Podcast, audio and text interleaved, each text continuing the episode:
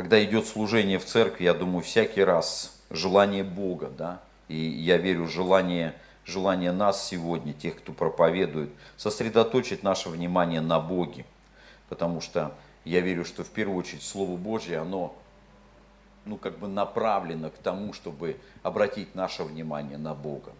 И а, как много людей сегодня, иногда даже к печали, можно сказать, и верующих людей, у которых в графиках и в расписаниях время на Бога не хватает. И это печально, конечно, вот. но тем не менее такое случается. Когда ты говоришь им ну, о каких-то а, определенных служениях или так, им всегда некогда, они всегда заняты какими-то определенными делами. Так вот, я верю, что сегодня очень важным является для нас то, чтобы мы напоминали о Боге постоянно.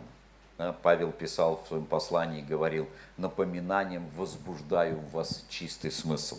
И вот это очень важно, потому что иногда человек а, занят не только, может быть, какими-то вседневными делами, но занят еще и тем, что переваривает внутри себя какие-то эмоции да, вот, или какие-то чувства. И эти чувства иногда в его жизни становятся главнее, главнее главного. Вот и он немного сбивается в своей жизни в погоне за реализацией этих чувств, делает какие-то необдуманные шаги и так далее. Чтобы нам избежать этого или, по крайней мере, как-то исправиться, нам нужно опять напомнить о Боге. И а, я благодарен Богу за то, что сегодня так вот я верю, что Дух Святой ведет, мы говорим о жизни, Иван говорил о жизни. И я тоже хочу а, поговорить о жизни. Вы знаете, когда мы а, говорим о жизни в целом, всегда в связи с этим понятием мы имеем в виду, или точнее, как бы а, по умолчанию думаем о таком понятии, как строительство. То есть жизнь нужно строить, она строится.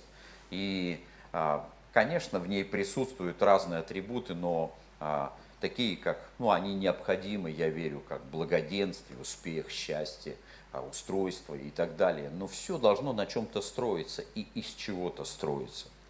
И вот этот вот а, термин строительство, он подразумевает такое, такое как бы неотъемлемое, неотъемлемую часть, как ресурсы. Ресурс.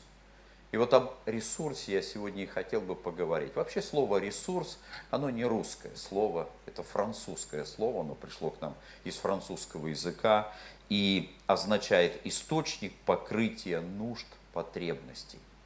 Еще есть такое а, тоже определение а, понятия ресурс как количество, количественно измеряемая возможность выполнения какой-либо деятельности человека или людей, условия, позволяющие с помощью определенных преобразований получить желаемый результат. Сложно, конечно, но я не, не требую от вас это запомнить. Ну, я хочу, чтобы вы поняли, что ресурс это слово то, о чем сегодня мы можем говорить. И а, мы знаем, что Библия часто использует а, вот, термин строительство ну, на своих страницах. Мы часто можем встретить вот слово строить, строит и так далее. То есть очень часто употребляет. И Павел употреблял и на протяжении Ветхого Завета. Но а, вот правильность строительства определяется правильностью выбора ресурсов. Правильностью выбора ресурса, из которого мы будем строить все. Это важно, поймите. Потому что а, не, ни для кого не секрет, что в Библии есть такие места, где говорится, что человек строил, а потом все это строительство оказалось просто напрасной тратой времени. То есть человек потратил времени, время напрасно. Апостол Павел, когда говорит о строительстве, он имеет в виду, понятно, что в Библии вы не найдете такое слово ресурс, он, но не, ну, его нету, даже забьете в поисковике, просто будет ноль. Вот. Но, как всегда, концептуально всегда подразумевается это понятие, и мы видим, что этому уделяется особое внимание. И вот смотрите, как Павел строит свою мысль в одном из посланий, посланий к Коринфянам в третьей главе, говоря как раз о строительстве. Он подразумевает такое понятие, как ресурс. И он говорит такие слова. Мы соработники у Бога. Это третья глава с 9 по 17 стих. Прочитаю первого послания к Коринфянам. Третья глава с 9 по 17 стих. «Ибо мы соработники у Бога, а вы Божья Нива». Божье строение. Опять идет речь о строительстве. Написано, я по данной мне от Бога благодати, то есть как веренной ответственности, да, что сделал? Как мудрый строитель положил основание, а другой строит на нем, но каждый смотри, как строит. То есть есть определенное положенное основание, да, и у нас есть задача строить на этом основании, уже на существующем. Вы знаете, а, немного хочу здесь остановиться, обратить ваше внимание на то, что Бог какую-то предварительную работу уже сделал для создания каких-то определенных условий для жизни человека. То есть сделана предварительная работа. Теперь определенная часть ответственности лежит на нас. И Павел говорит, смотри, как ты строишь. То есть обрати на это внимание. Я знаю, что есть люди, которым никакие ресурсы не нужны, они как бы ни в чем не нуждаются, ничего не строят, они просто живут. Вот. Ну, так или иначе, все равно а, у них есть мечты, у них есть какие-то определенные взгляды в будущее, он что-то хочет а, видеть в своем будущем, обозримом хотя бы, по крайней мере. И так или иначе, он все равно прибегает к тому, что он начинает строить эти планы. Ну, либо он наглый мечтатель, либо, может быть, просто мечтатель. Но так или иначе, мы знаем, что предварительную, определенную а, работу Бог проделал для того, чтобы каждый человек имел возможность, потенциальную возможность на этом что-то построить. И Павел об этом говорит. И он говорит о том, что смотри, как строить. И дальше. Ибо никто не может положить другого основания, кроме положенного, которое есть Иисус Христос. Строит ли кто на этом основании золота, серебра, драгоценных камней, дерева, сена, соломы, каждого дела обнаружится. Ибо день покажет, потому что в огне открывается, и огонь испытает дело каждого, каково оно есть у кого дело, которое он строил, устоит, тот получит награду. То есть есть дело, которое устоит, то есть есть строительство, которое будет стоять, невзирая ни на что. Ничто его не разрушит. А у кого дело сгорит, тот потерпит урон. Впрочем, сам спасется, но так как бы из огня. Ну, вы знаете, как человек из огня спасается, да? Слово пожар, ты вскочил, в чем ты был, и в окно выпрыгнул. Все. Вот все твое имущество осталось у тебя за спиной, которое сейчас горит. Вот. Ты спасся, но в принципе как бы спасся, понимаешь, из огня. Вот, ничего не успел вынести. Вот. Как бы из огня. Разве не знаете, что вы храм Божий, Дух Божий живет в вас? Если кто разорит храм Божий, того покарает Бог. А этот храм Божий свят, а этот храм вы.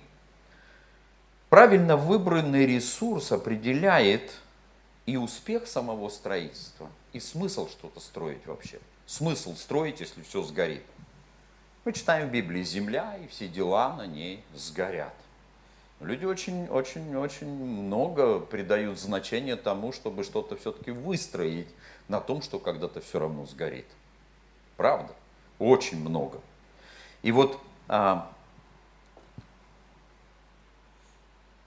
очень важно говорить сегодня о том, как, ну, как вот действительно а, не, не, ну, не допустить ошибки в этом главном, и я верю, необходимом понимании выбора ресурсов. Вот смотрите, как а, в Библии говорится о том, как а, правильно, ну, я верю, выбрать этот ресурс. И вот в Евангелии от Матфея, в 7 главе, с 24 по 27 стих, здесь говорится такие слова. «Итак, всякого, кто слушает слова Моисея и исполняет их, уподоблю мужу благоразумному, который построил дом свой на камне».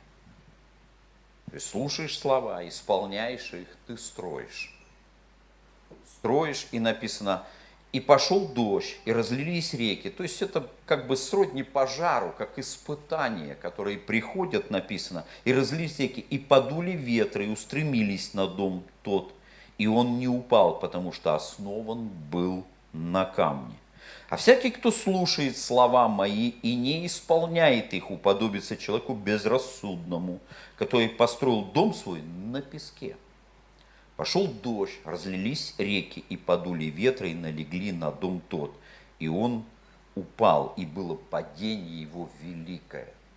Много вложено труда, много сил, финансов, я не знаю, там, жизненных каких-то там определенных ресурсов и так далее. И все это просто упало, развалилось, ничего не осталось.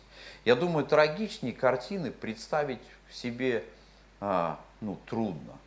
Трудно, когда часть твоей жизни, которую ты прожил, ты оглядываешься назад и понимаешь, что это просто как бы, ну, все было строительство на песке. Или более того, вообще сам песочный замок, который однажды рассыпался, и у тебя ничего нет. Оказаться в этом положении, это, а, ну, это, я верю, знаете как, это, это, наверное, самое трагичное, что может случиться с человеком. Самое трагичное. Знаете, когда-то, я помню, мы на одной из конференций а, затронули место из Откровения, где сказано, что Бог отрет всякую слезу с человеческих глаз. Вопрос, где же возьмутся слезы, когда ты предстанешь пред Божьим присутствием? Чего утирать-то? Вот. Если ты уже перед Богом, цель вроде как достигнута. Знаете, а, очень интересную мысль предложил нам проповедник в тот, в тот вечер на той конференции. Он сказал, что если слезы возьмутся вот от кого, когда мы узнаем, что мы могли бы достигнуть, если бы мы в точности исполняли этот принцип, если бы были вполне бы послушны бы Духу Святому.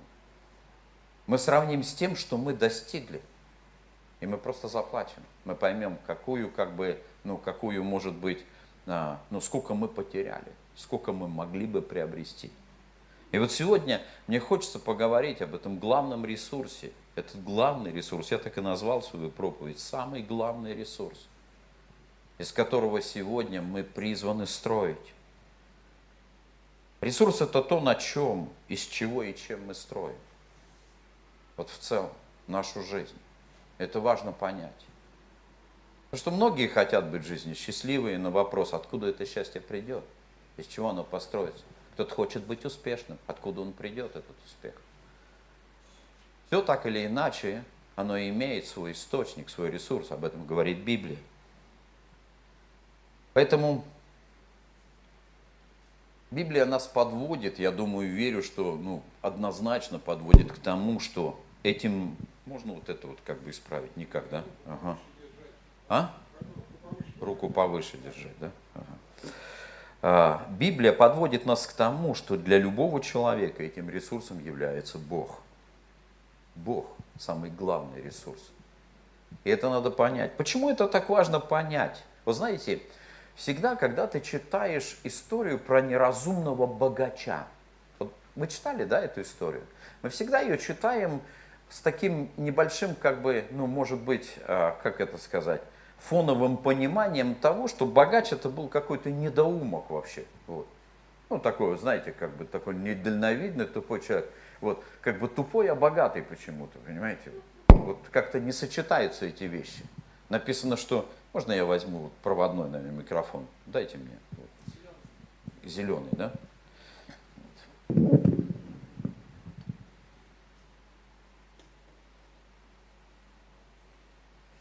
Так вот, возвращаясь к этому богатому человеку, вот многие люди, они думают, что вот, ну, богатый человек, он был каким-то неразумным человеком. То есть, ну, таким вот, знаете, недальновидным. Но это не так. Это был человек, который работал, работал с определенной мудростью, его работа приносила ему результат. Богатство, оно, ну, как бы, приходит к человеку в результате каких-то определенных действий. Вот скажут люди, которые много трудятся, зарабатывают, они, они имеют умение в руках, сноровку вот, и определенные действия, то есть они чему-то научены. Я бы не сказал, что этот человек был неразумным в принципе. Он был неразумным в одном, одном определенном действии, о котором описывает Библия. Это знаете, как человек, которого что-то заставило поступить немудро в определенной ситуации – определенной ситуации он вдруг сделал какой-то шаг и из мудрого до какого-то определенного промежутка времени превратился в немудрого. Сделал неправильный выбор, неправильный шаг, роковой шаг, я бы сказал. И вот это важно понять, в этом разница. Вот в чем разница. Он смог а, посадить урожай. Это был трудолюбивый человек. Тот, кто сажает, тот понимает, это требует много внимания, силы, времени. И он посадил, и написано, и он собрал хороший урожай. Хороший урожай у лентяя или не, не человека никогда ну, ты не увидишь. Помните, как говорит нам притча? Ведь проходил я мимо чело, виноградника человека скудоумного, да? То есть это человек, который был не мудрый. Все заросло травою, изгородь покосилась и так далее. Вот вам пример немудрого человека. А этот человек был мудрый, он собрал хороший урожай. И вот что пишется о нем в Евангелии от Луки. А, в 12 главе 16 по 21 стих сказал Иисус, это была такая притча, и сказал им притчу, у одного богатого человека был хороший урожай в поле. И он рассуждал сам с собою, все внутри, он рассуждает, что мне делать? Ну, хорошо, хоть вопросы задает, да, хотя бы внутри. Ну. Куда мне собрать плодов моих? И сказал, вот что сделаю? Сломаю житницы мои, построю большие, и соберу туда весь хлеб мой и все добро мое. И скажу душе моей, душа, много добра лежит у тебя на многие годы. Покойся, ешь, пей, веселись. Но Бог сказал ему, безумный. Сию ночь душу твою возьмут у тебя. Кому же достанется то, что ты заготовил? Так бывает с тем, кто собирает сокровища для себя, а не в Бога богатеет. Вы знаете, когда я размышлял а, сегодня и вчера над этим местом Писания, вот что я понял. Человек в какой-то момент вдруг переключил свое внимание с источника того, что принесло ему урожай, да, просто на, а, как бы, на сам урожай. Он стал для него гораздо более важнее. То есть теоретически как бы он изменил тот ресурс, который принес ему все то, что у него есть. Не сам факт строительства других житниц, не сам факт как бы, ну, правильного и хозяйственного обхождения с урожаем сделал, сделал его неразумным. Философия, о которой здесь сказано. Он говорит, что мне делать? И вдруг он меняет, он говорит, вот теперь на что я буду надеяться? На этот урожай. Вы знаете, мы иногда уподобляемся этому богачу вот в чем. Мы думаем, что сегодняшнее благо продлится всегда. Мы думаем, всегда так будет, нам не о чем беспокоиться. Мы до настолько обеспечаемся этим, что забываем, что Бог это не такая как бы постоянная неизменная величина в нашей жизни. Он неизменен в принципе, но в нашей жизни его присутствие может быть либо в определенном количестве. Либо много, либо не так много. Все зависит от нашего образа жизни. Мы все равно по отношению к Богу находимся в постоянном движении. Мы либо движемся к Нему, либо движемся от Него. Каждый шаг, каждый прожитый момент нашей жизни определяет это движение, в каком направлении. А иногда бывает, мы топчемся на месте в какой-то определенной части нашей жизни. Не можем никак никуда двинуться. Мы стоим на одном месте, не двигаемся. И вот, вот этот богач, он сделал шаг в сторону от источника, который принес ему этот урожай, к самому урожаю. Для него урожай в какой-то момент стал более важным. Для некоторых людей данное Богом, как, например, царство для Саула стало более важным, чем тот, кто его ему дал. Он в какой-то момент забыл Бога, это было видно в его действиях.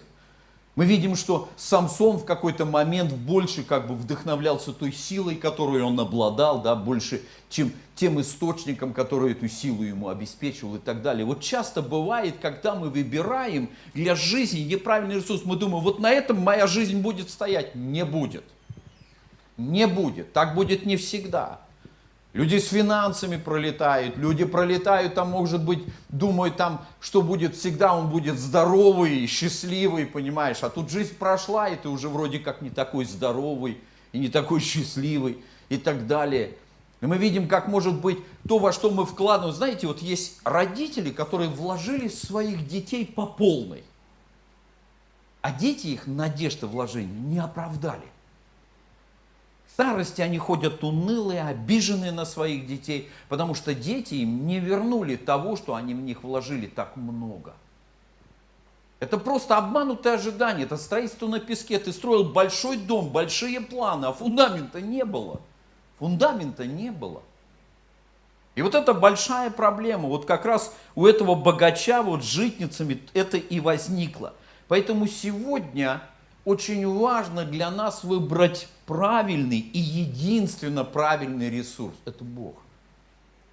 Бог это тот, на ком мы строим, как говорит апостол Павел. Это основание. Из кого мы все строим? Вот Бог, Он весь свет произвел из самого себя. Он сказал, и стало так. Откуда брались эти все материалы, откуда, откуда брались эти все физические вот эти вот как бы, ну, объекты, которые возникали благодаря этому, никто не знает. Вот как в физическом мире что-то может умножаться, физическое тело. Оно как бы, ну, оно, оно не может расти, оно неодушевленное. Вот есть, допустим, например, эта кружка, в ней есть 300 грамм, понимаешь? Ведро ты из нее не нальешь за раз. Принеси 10-литровое ведро, возьми эту кружку, начинай леть, однажды в ней закончится, но ведро от этого не наполнится. Но в Библии мы видим по-другому.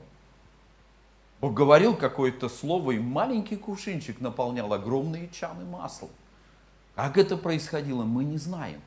Но мы знаем, что в Боге есть все необходимое для строительства нашей жизни. Вы даже не представляете, сколько. И вот в первую очередь, когда мы правильно выбираем ресурс, когда этим ресурсом становится Бог, а, это очень на многое в нашей жизни влияет. И в первое, в первую очередь, Бог становится главным в нашей жизни. Вот что важно. Мне нравится, как сказал однажды Алексей Ледяев, главное, чтобы главное всегда оставалось главным. Такая тавтология, но это истина. Вот знаете, для некоторых Бог как бы в словах еще остается главным. Но в самом образе жизни ты этого не видишь. Все по-другому. Главное в другом. Бог стал уже не ресурсом, а средством. Средством. Чтобы что-то мое важное было, было, знаете, таким. Для кого-то а, ну, Бог становится важным, потому что это его как-то, знаете, как это сказать, ну, так, имидж подкрепляет.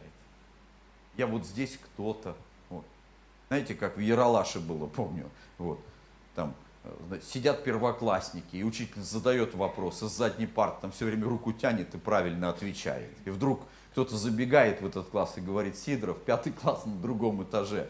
Он говорит, так а что мне там делать? Я здесь самый умный, понимаете? Вот.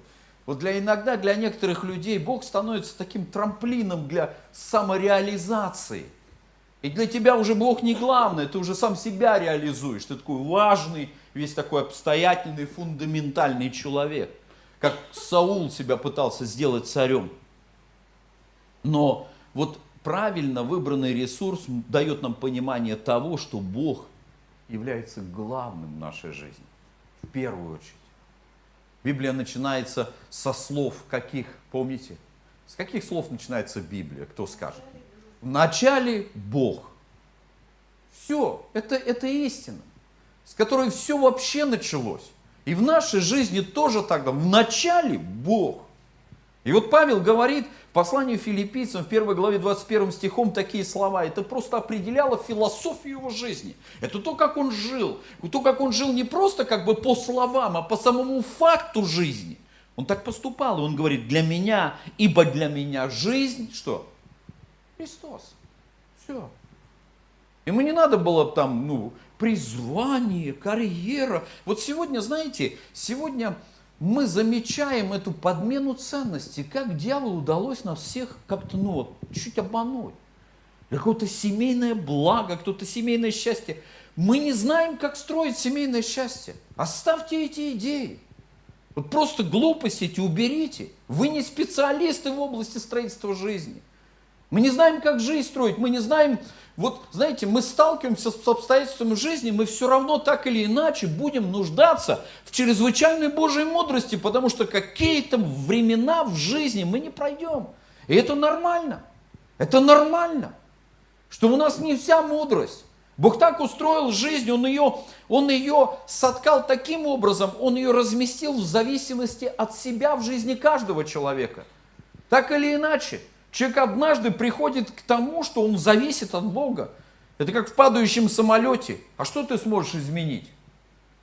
Ты сможешь купить себе там жизнь или там как-то все поправить. Нет, все, самолет падает, до свидос, все, тебе уже ничего не поможет. Ни статус, ни ордена, ни имя, ничего не поможет. И вот в этот момент человек вдруг из коренного атеиста в глубоко верующего человека превращается. Молиться начинает, звать к Богу начинает. Помните, как ну, на, на корабле, когда Павел отчаливал, то они у, у него не спрашивают ничего, то он вдруг становится самым главным человеком там на этом корабле. Потому что у него единственного есть хоть какие-то определенные ну, комментарии по поводу того, что со всеми нами будет. Там все орут, мы все умрем, мы все умрем. Павел говорит, не умрете.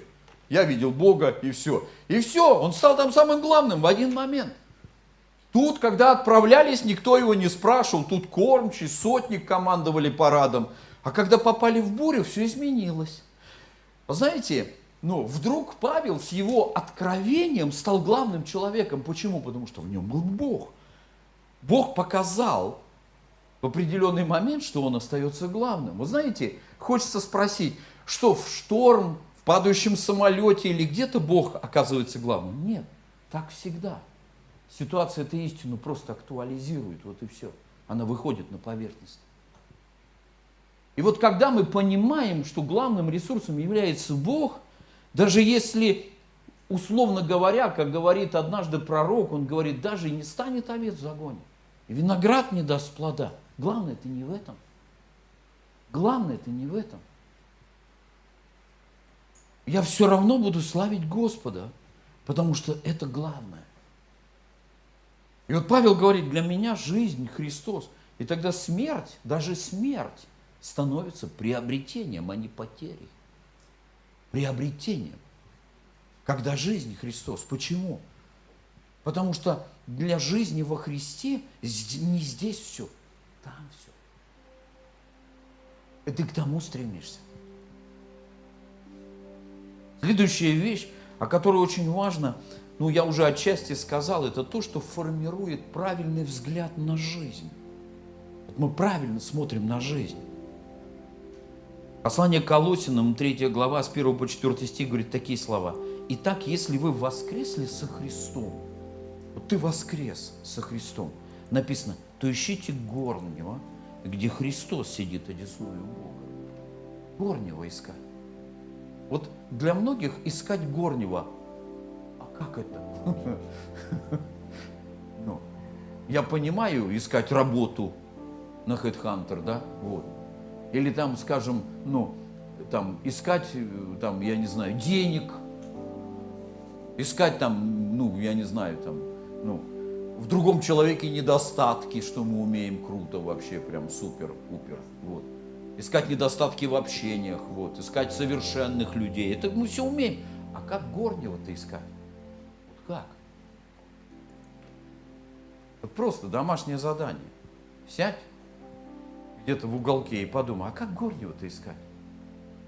А Библия призывает. О горнем помышляйте, а не земном, ибо вы умерли, и жизнь ваша сокрыта со Христом в Боге. Когда же явится Христос, жизнь ваша, то и вы явитесь с Ним во славе. Аллилуйя. Христос, жизнь наша. Но это в том случае, если жизнь Христос. Тогда явится эта жизнь. Это формирует правильный взгляд на жизнь. Сегодня неправильный взгляд на жизнь – это, наверное, самое такое, знаете, трагическое явление. И ты человеку вот этот взгляд не поправишь. Вот если обстоятельства, как говорится, ну, простите мне за выражение, там, ну, скажу, ладно, головой об стену не ударят, да, вот, культурно выражаясь, он думать не начнет. Он будет барагозить, идти. Вот, вот вы думаете, знаете, Саул, он же не то, что был какой-то, ну, такой, знаете, как бы, ну, вот опять же, используя это слово, недоумок. Это был царь, который выиграл ряд сражений, который сделал ряд правильных решений, который много чего сделал интересного.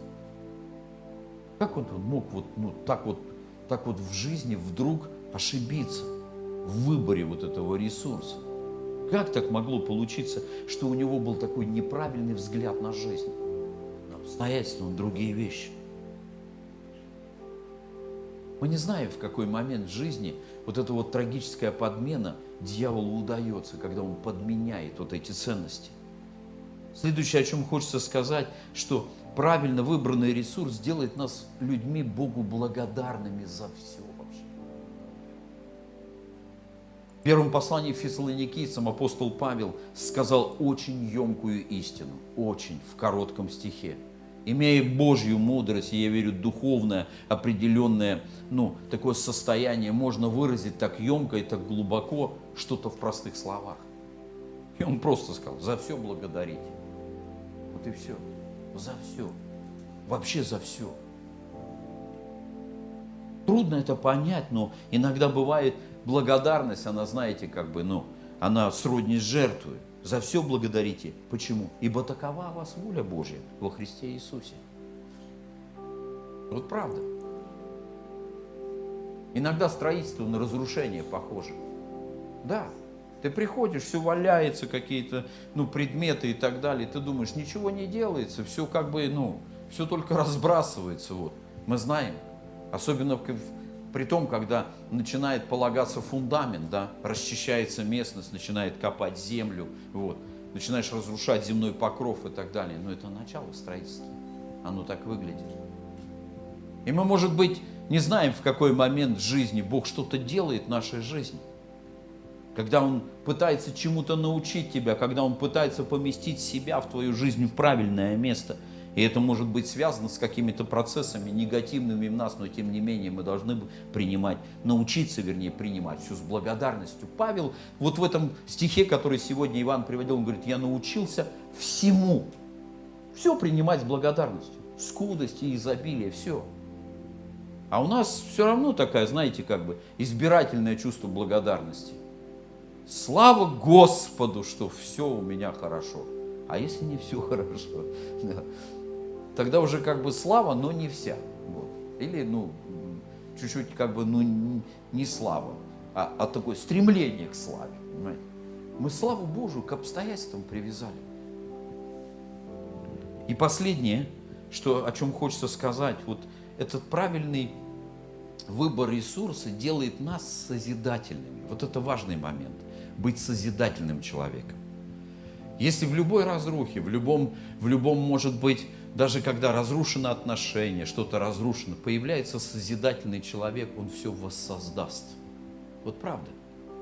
Своим таким внутренним состоянием. Есть человек, он в своем внутреннем состоянии свою жизнь разрушит, и жизнь еще целых, целой кучи людей. Вот правда. И своим родителям, и своим там, и своему возлюбленному, всем остальным. Почему? Он внутри разрушитель. Любой человек – не знающий Бога, это личность деструктивная. Он живет деструктивной жизнью. Он только разрушает. Разрушает себя, разрушает свое здоровье, разрушает жизни людей, которые находятся вокруг него. Разрушительно. Так вот, правильное отношение к жизни, правильный выбор ресурса делает нас созидательными. Делает нас созидательными. Апостол Павел, опять же, в послании к Ефесиным в 11 главе с 11 по 16 стих определяет задачу церкви в целом, для чего все есть, все существует. Пренебрегаем мы этим, а, ну, как бы нравится нам это, не нравится, но это установленный Богом порядок для определенных вещей. И вот мы должны это понять. И задача этого всего направлена на то, что, вот знаете, когда вот сегодня Иван рассказывал, когда они пытаются своей собаке таблетку дать, они же о благе ее заботятся. Только собака этого не отстреливает, она думает, что ну, как бы это покушение на ее свободу, накормить чем-то таким. Она пытается это как бы ну, отвергнуть. Мы иногда уподобляемся так же. Мы вырываемся из рук Божьего порядка, мы пытаемся установить в Боге свои какие-то порядки. Так бьемся об это, это не работает, не приносит плода, но мы все равно стараемся. И мы становимся вот внутри этого процесса, вот знаете, человек, знающий Бога, поступающий вопреки Божьему установлению, становится деструктивным для себя самого и для тех, кто рядом с ним. Вот эта деструкция, она работает, и вот просто, ну, не, не привести человека к состоянию созидания, пока он не войдет в Божий порядок, когда он не примет вот это Божие установление. И вот что говорит апостол Павел об этом установлении, и он говорит такие слова. Он поставил Одних апостолами, других пророками, иных евангелистами, иных пастырями и учителями к совершению святых на дело служения для созидания тела Христова. Созидание.